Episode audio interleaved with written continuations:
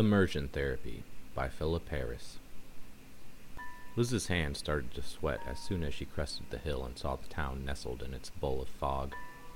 Homichlophobia, her doctor had called it, abnormal fear of fog. The slightest hint of fog or mist sent her spiraling into a full on panic attack. The thought of actually walking through the stuff left her paralyzed, barely able to breathe. Even photographs of foggy landscapes made her uncomfortable. Her doctor's solution was immersion therapy. In Liz's case, that meant a week in Little Underwood.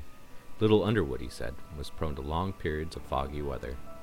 This climactic quirk would make it a perfect vacation spot for a homichlophobe looking to conquer her fear. A week living here would sort her right out, he said. Liz had decided a weekend would be plenty.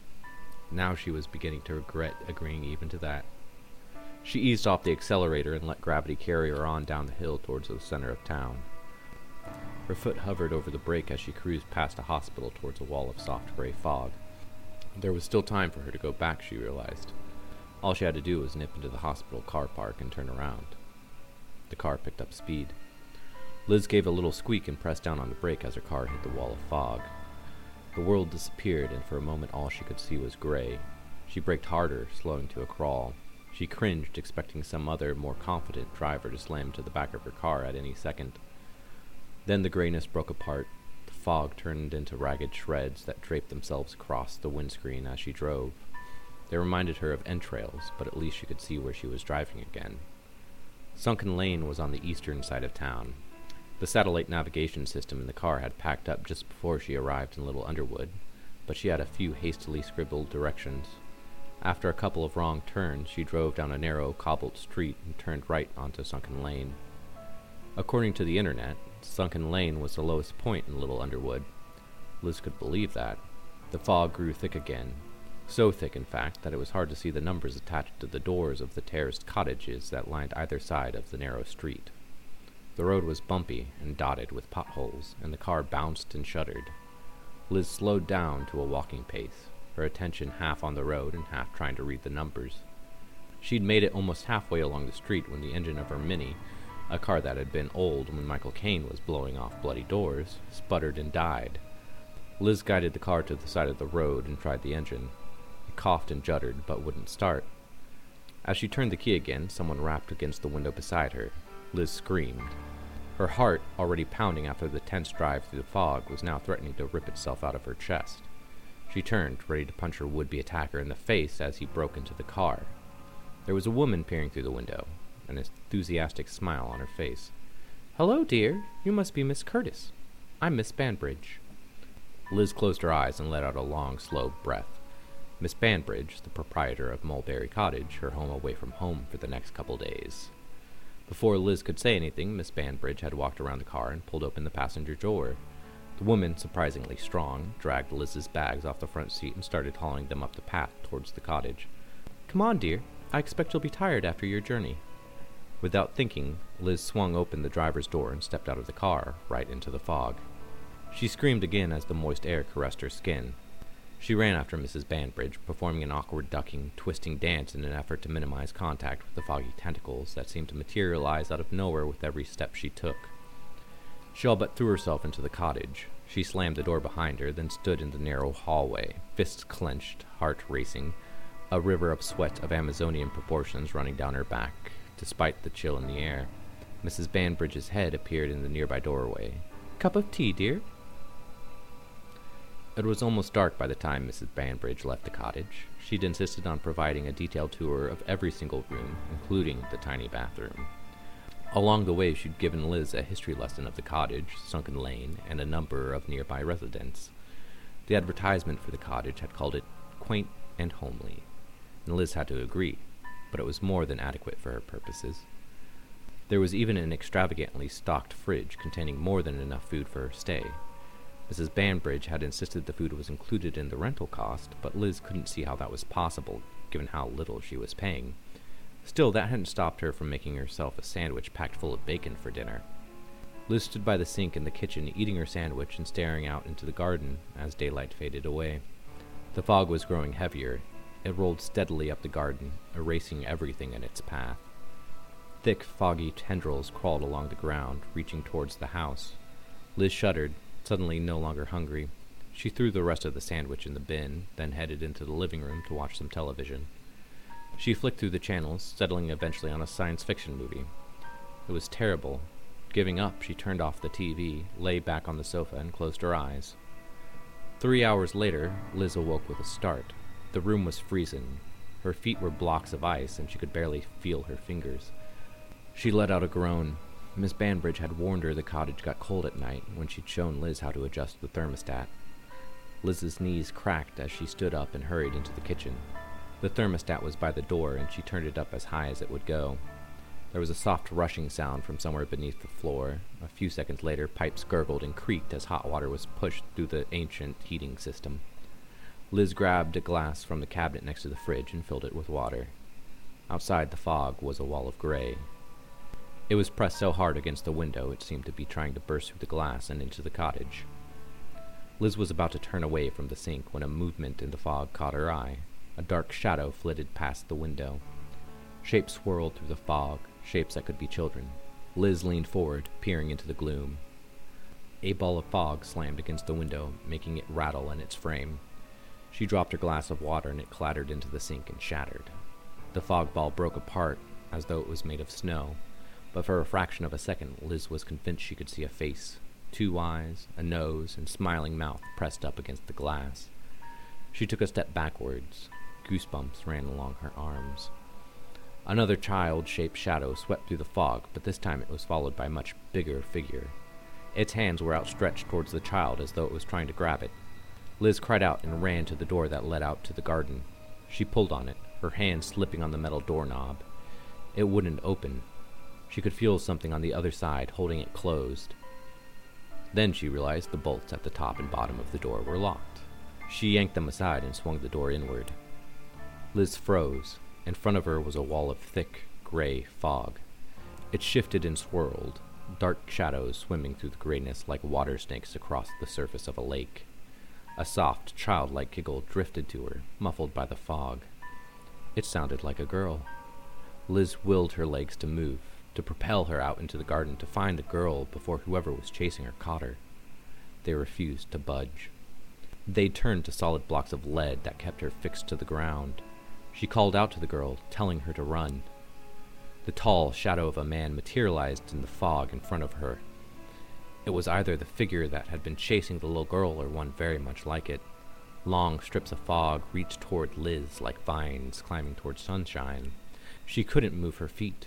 A tendril wrapped itself around her wrist.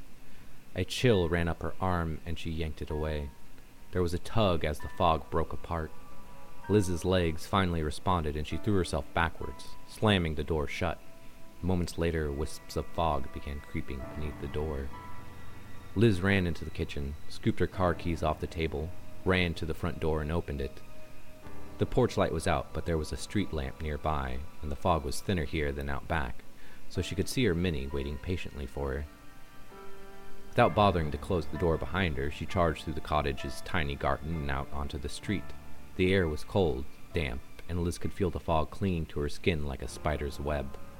She reached the car, fumbled for a few seconds with the keys, scratched the paintwork trying to find the keyhole, and finally managed to open the door and throw herself in.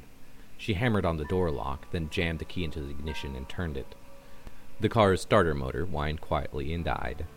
She twisted the key again. The engine sputtered and backfired. Fog crowded around the car, thickening as it pressed against the windows, obscuring the outside world. Thankful for the meager glow of the street lamp, Liz turned the key a third time. The car made a rhythmic grinding sound for a few seconds, then cut out. She tried again, but the engine was silent. Liz slammed her fist against the fur covered steering wheel. No, no, no! She checked the doors were locked again. She could smell the fog, could imagine it slipping silently in through the air vents. There was a bitter metallic taste in her mouth, and her stomach was threatening to unload the bacon sandwich. Fists clenched tight, Liz closed her eyes and concentrated on her breathing, just as her doctor had taught her. Slow. Deep breath in. Hold for five seconds. Release. Slow, deep breath in. Hold for five seconds. Release. She reached her fourth breath before she felt the fog creeping up her nose. She screamed and opened her eyes, swatting at the fog that had seeped into the car, but the air was clear. In fact, if anything, the fog had receded. The light outside the car seemed brighter, and she could clearly see the outline of the street lamp. A car rolled slowly past, headlights cutting through the gloom. As her heart began to slow, Liz checked her watch. It was 2 a.m. She looked backwards to the cottage. The door was open, the hallway beyond ominously dark. Liz checked the locks on the doors for a third time, then reached into the back seat of the Mini and grabbed the checkered blanket her mother had given her just for such an occasion. Pushing thoughts of the encroaching fog to the back of her mind, Liz wrapped the blanket around herself, tipped back the seat as far as it would go, and closed her eyes. Things didn't seem as bad in the morning. The sunlight had chased away most of the fog, and the ominous hallway now looked warm and inviting compared to the cold car. By the time Liz had extricated herself from the car, gone inside the cottage, and taken a shower, she'd almost managed to convince herself the night's events had been the product of her overactive imagination. Over breakfast, she decided not to leave Little Underwood early after all. She'd paid for the cottage, and she was going to make the most of it. Maybe her doctor was right. Maybe she could get her homichlophobia under control. She started regretting that decision as soon as night fell, and the fog around Mulberry Cottage began to turn from a few pale atmospheric wisps to a stifling gray shroud. Everything had been fine during the day. She'd wandered around town, browsing in shops, buying books even though she already had too many. Once or twice she'd even caught herself walking through a patch of fog without her hand shaking. She was beginning to think the immersion therapy idea had been a good one, but after a dinner of fried fish, potatoes, and broccoli, she'd seen the wall of fog crawling up the garden again, and the old anxieties had returned with a vengeance. She'd found herself standing at the kitchen sink, hands gripping the metal edge so hard her knuckles had turned to white. She watched as a tsunami of fog flowed up the garden, unable to turn away until the gray wave reached the window and obliterated all trace of the outside world. Liz jumped as the clock on the wall behind her struck eight snapping her back to the reality of the cottage. It was cold in the kitchen, and her hands were freezing, but her back was slick with sweat. Time for bed, she said, her voice less confident than she'd have liked. By 8.15 she was lying in bed, curtains drawn tight against the fog, the pile of new books she'd bought during the day sitting on the cabinet beside her. Liz picked the safest of the lot, a holiday romance set in Spain that seemed unlikely to contain the slightest hint of fog and settled down to read. She made it to chapter 5 and was beginning to lose interest in the implausible escapades of Julia and Manuel she heard a soft, lilting voice calling her name. Elizabeth. Liz's breath caught in her throat. Elizabeth. The voice was coming from outside. Elizabeth, why won't you come out to play? It was a girl's voice, Maybe the one she'd heard the night before. The girl who'd been chased. The girl gave a squeal. Liz threw back the covers. I'm coming! She clambered into her jeans and t-shirt, knocking the stack of new books across the floor in the process. Still fastening her jeans, she thundered down the stairs, through the kitchen, and up to the back door. This time she remembered to unbolt it. Without thinking, Liz swung the door open and ran into the garden. The cold fog wrapped itself around her. Hello? Are you there? A shadow darted in front of her. Wait! she shouted. There was a giggle. It came somewhere off to her right, and she turned and moved towards it. Something brushed across the back of her neck, and she let out a yelp, spinning around. The fog swirled in front of her, but there was no sign of the girl, or whoever had been chasing her the night before. Liz chewed her lip, peering through the grayness. Will you play with me? said the girl. Her voice was loud and came from right behind Liz. Liz turned around, almost losing her balance, but the fog was devoid of shadows. Where are you? I want to help. We want to play, said a new, deeper voice from over her shoulder. Liz screamed and whirled around. There was no one there, but she backed away anyway, her bare feet finding grass. Who are you? It's okay, said the girl's voice. He's my friend. Liz's feet clipped a hose lying on the grass, and she stumbled backwards. The girl giggled. Liz's hands touched cold metal, a chain. She grabbed it, clinging onto it to give herself a point of reference and stop herself from falling over.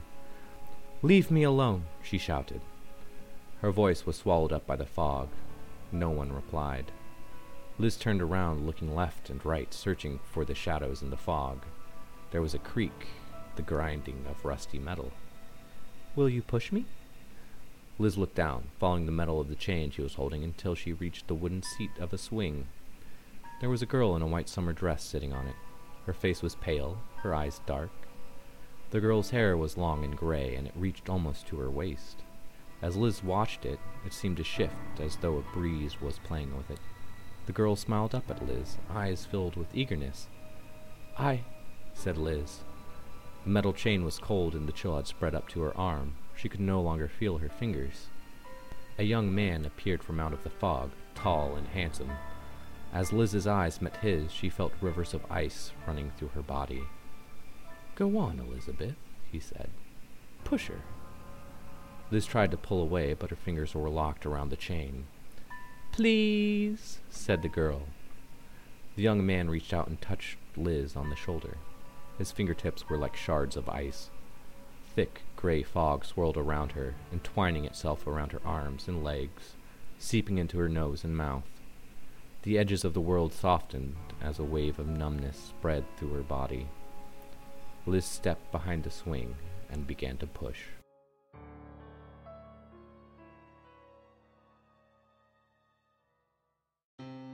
We hope you enjoyed your stay in Dead Oaks. Today's episode, Immersion Therapy, was written by Philip Harris and was narrated by Edward Whalen. Music in today's episode was Creepy, written and performed by Nicholas Creepy, and Haunted, courtesy of Purple Planet. Join us in two weeks for the next episode in Otto's story, Aberrant Decoding. For more information, visit www.deadoakspodcast.com or find us on Twitter at Dead Podcast.